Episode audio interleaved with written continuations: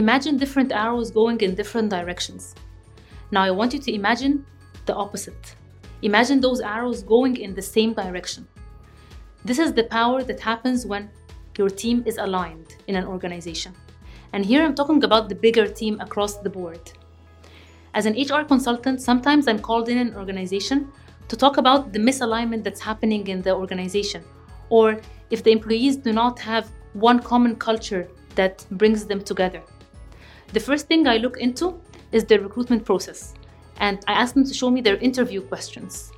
And I look at the interview questions and I don't find any questions about the mission or the values of the company.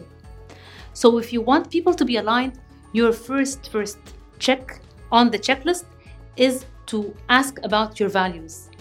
Incorporate your values into the questions. If you have a value, for example, about cooperation, you need to put this as a question. So tell me about a time when you used the skill of cooperation for an interviewee.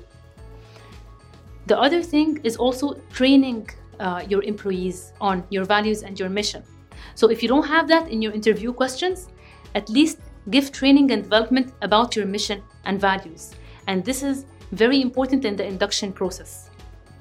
So, two things, two checks on your checklist, very important in recruitment for any organization.